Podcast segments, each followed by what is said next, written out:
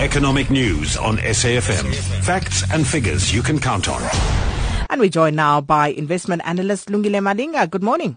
Yeah, so Asian markets were mostly lower this morning as we saw the euro reaching two-year highs after comments from the European Central Bank. So the ECB left interest rates unchanged and emphasized that they would extend the bond buying program if needed. However, he did say that the program would be discussed in the, in the September meeting. And remembering that in his last talk, his hawkish tone strengthened the euro and had him come back to say that they were not ending the, the bond purchasing program. And because the ECB doesn't want um, the euro to strengthen, strengthen too much because it does um, threaten their inflation outlook.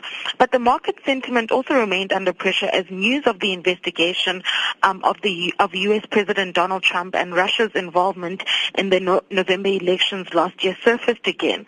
So overall, um, the strengthening euro and the political uncertainty saw subdued Asian markets this morning. And then, how did uh, the South African markets react to the 25 basis po- uh, point cut by the South African Reserve Bank?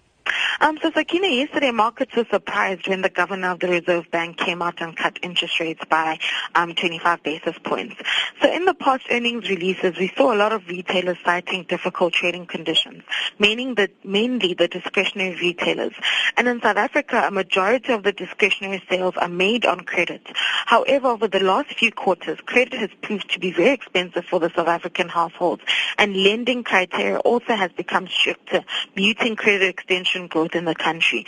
So with this surprise cut by the South African Reserve Bank, we saw interest rate sensitive retail stocks rally higher yesterday after the announcement. So the likes of Truworths, Mr. Price, Foschini and Massmart all closed higher as lower interest rates bode well for credit retailers. So the banks are also said to benefit from the cut marginally because because of more activities expected on the lending side. Now, a 25 basis point cut isn't enough to stimulate the economy out of recession, Sakina, but because there's still a lot of um, structural changes and reforms needed to get South Africa the growth the growth rates that it needs, which are going to be in line with other emerging markets.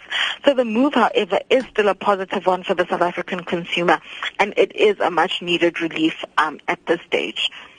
Lungile, there's a um, question on the SMS line from Sitle in Durban. Sitle asks, uh, please ask Lungile what the um, 25 basis points means for a, pers- a person who is currently paying a bond of 10,000 Rand.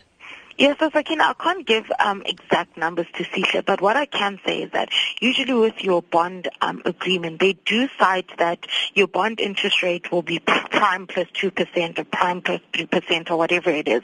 So currently prime was 10.5% and now it's decreased to 10.25%. So there will be um, a net effect of a decrease in, in 0.25%. So it, she should have a decrease in her bond payment, but it does depend on a lot of factors that, that are specific to um, a specific bank.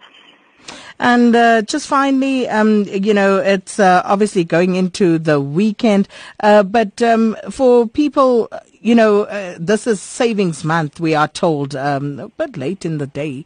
But with regard to that uh, reduction there in um, the repo rate, is there something that people can do maybe that they can use that money better? Is it even enough to start saving anything on the side? What what sort of advice would you give?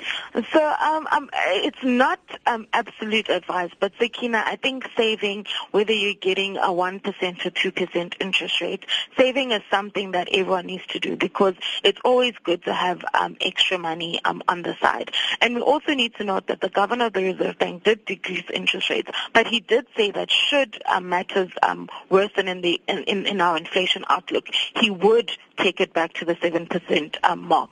So it's not a set in stone thing. I don't think people should be panicking and changing their life policies and their saving policies. So saving should continue as is, but we need to remember that this is something that the governor has started and we're not sure what path he's going to take. So I think just keep a close eye on, on the developments in the country. And I think once um, the second, the, the September meeting comes up, we'll know exactly what path um, the South African Reserve Bank is taking. In other words, don't exhale too hard. Lungile, you have a good weekend. Thank you so much. And that was investment analyst Lungile Malinga.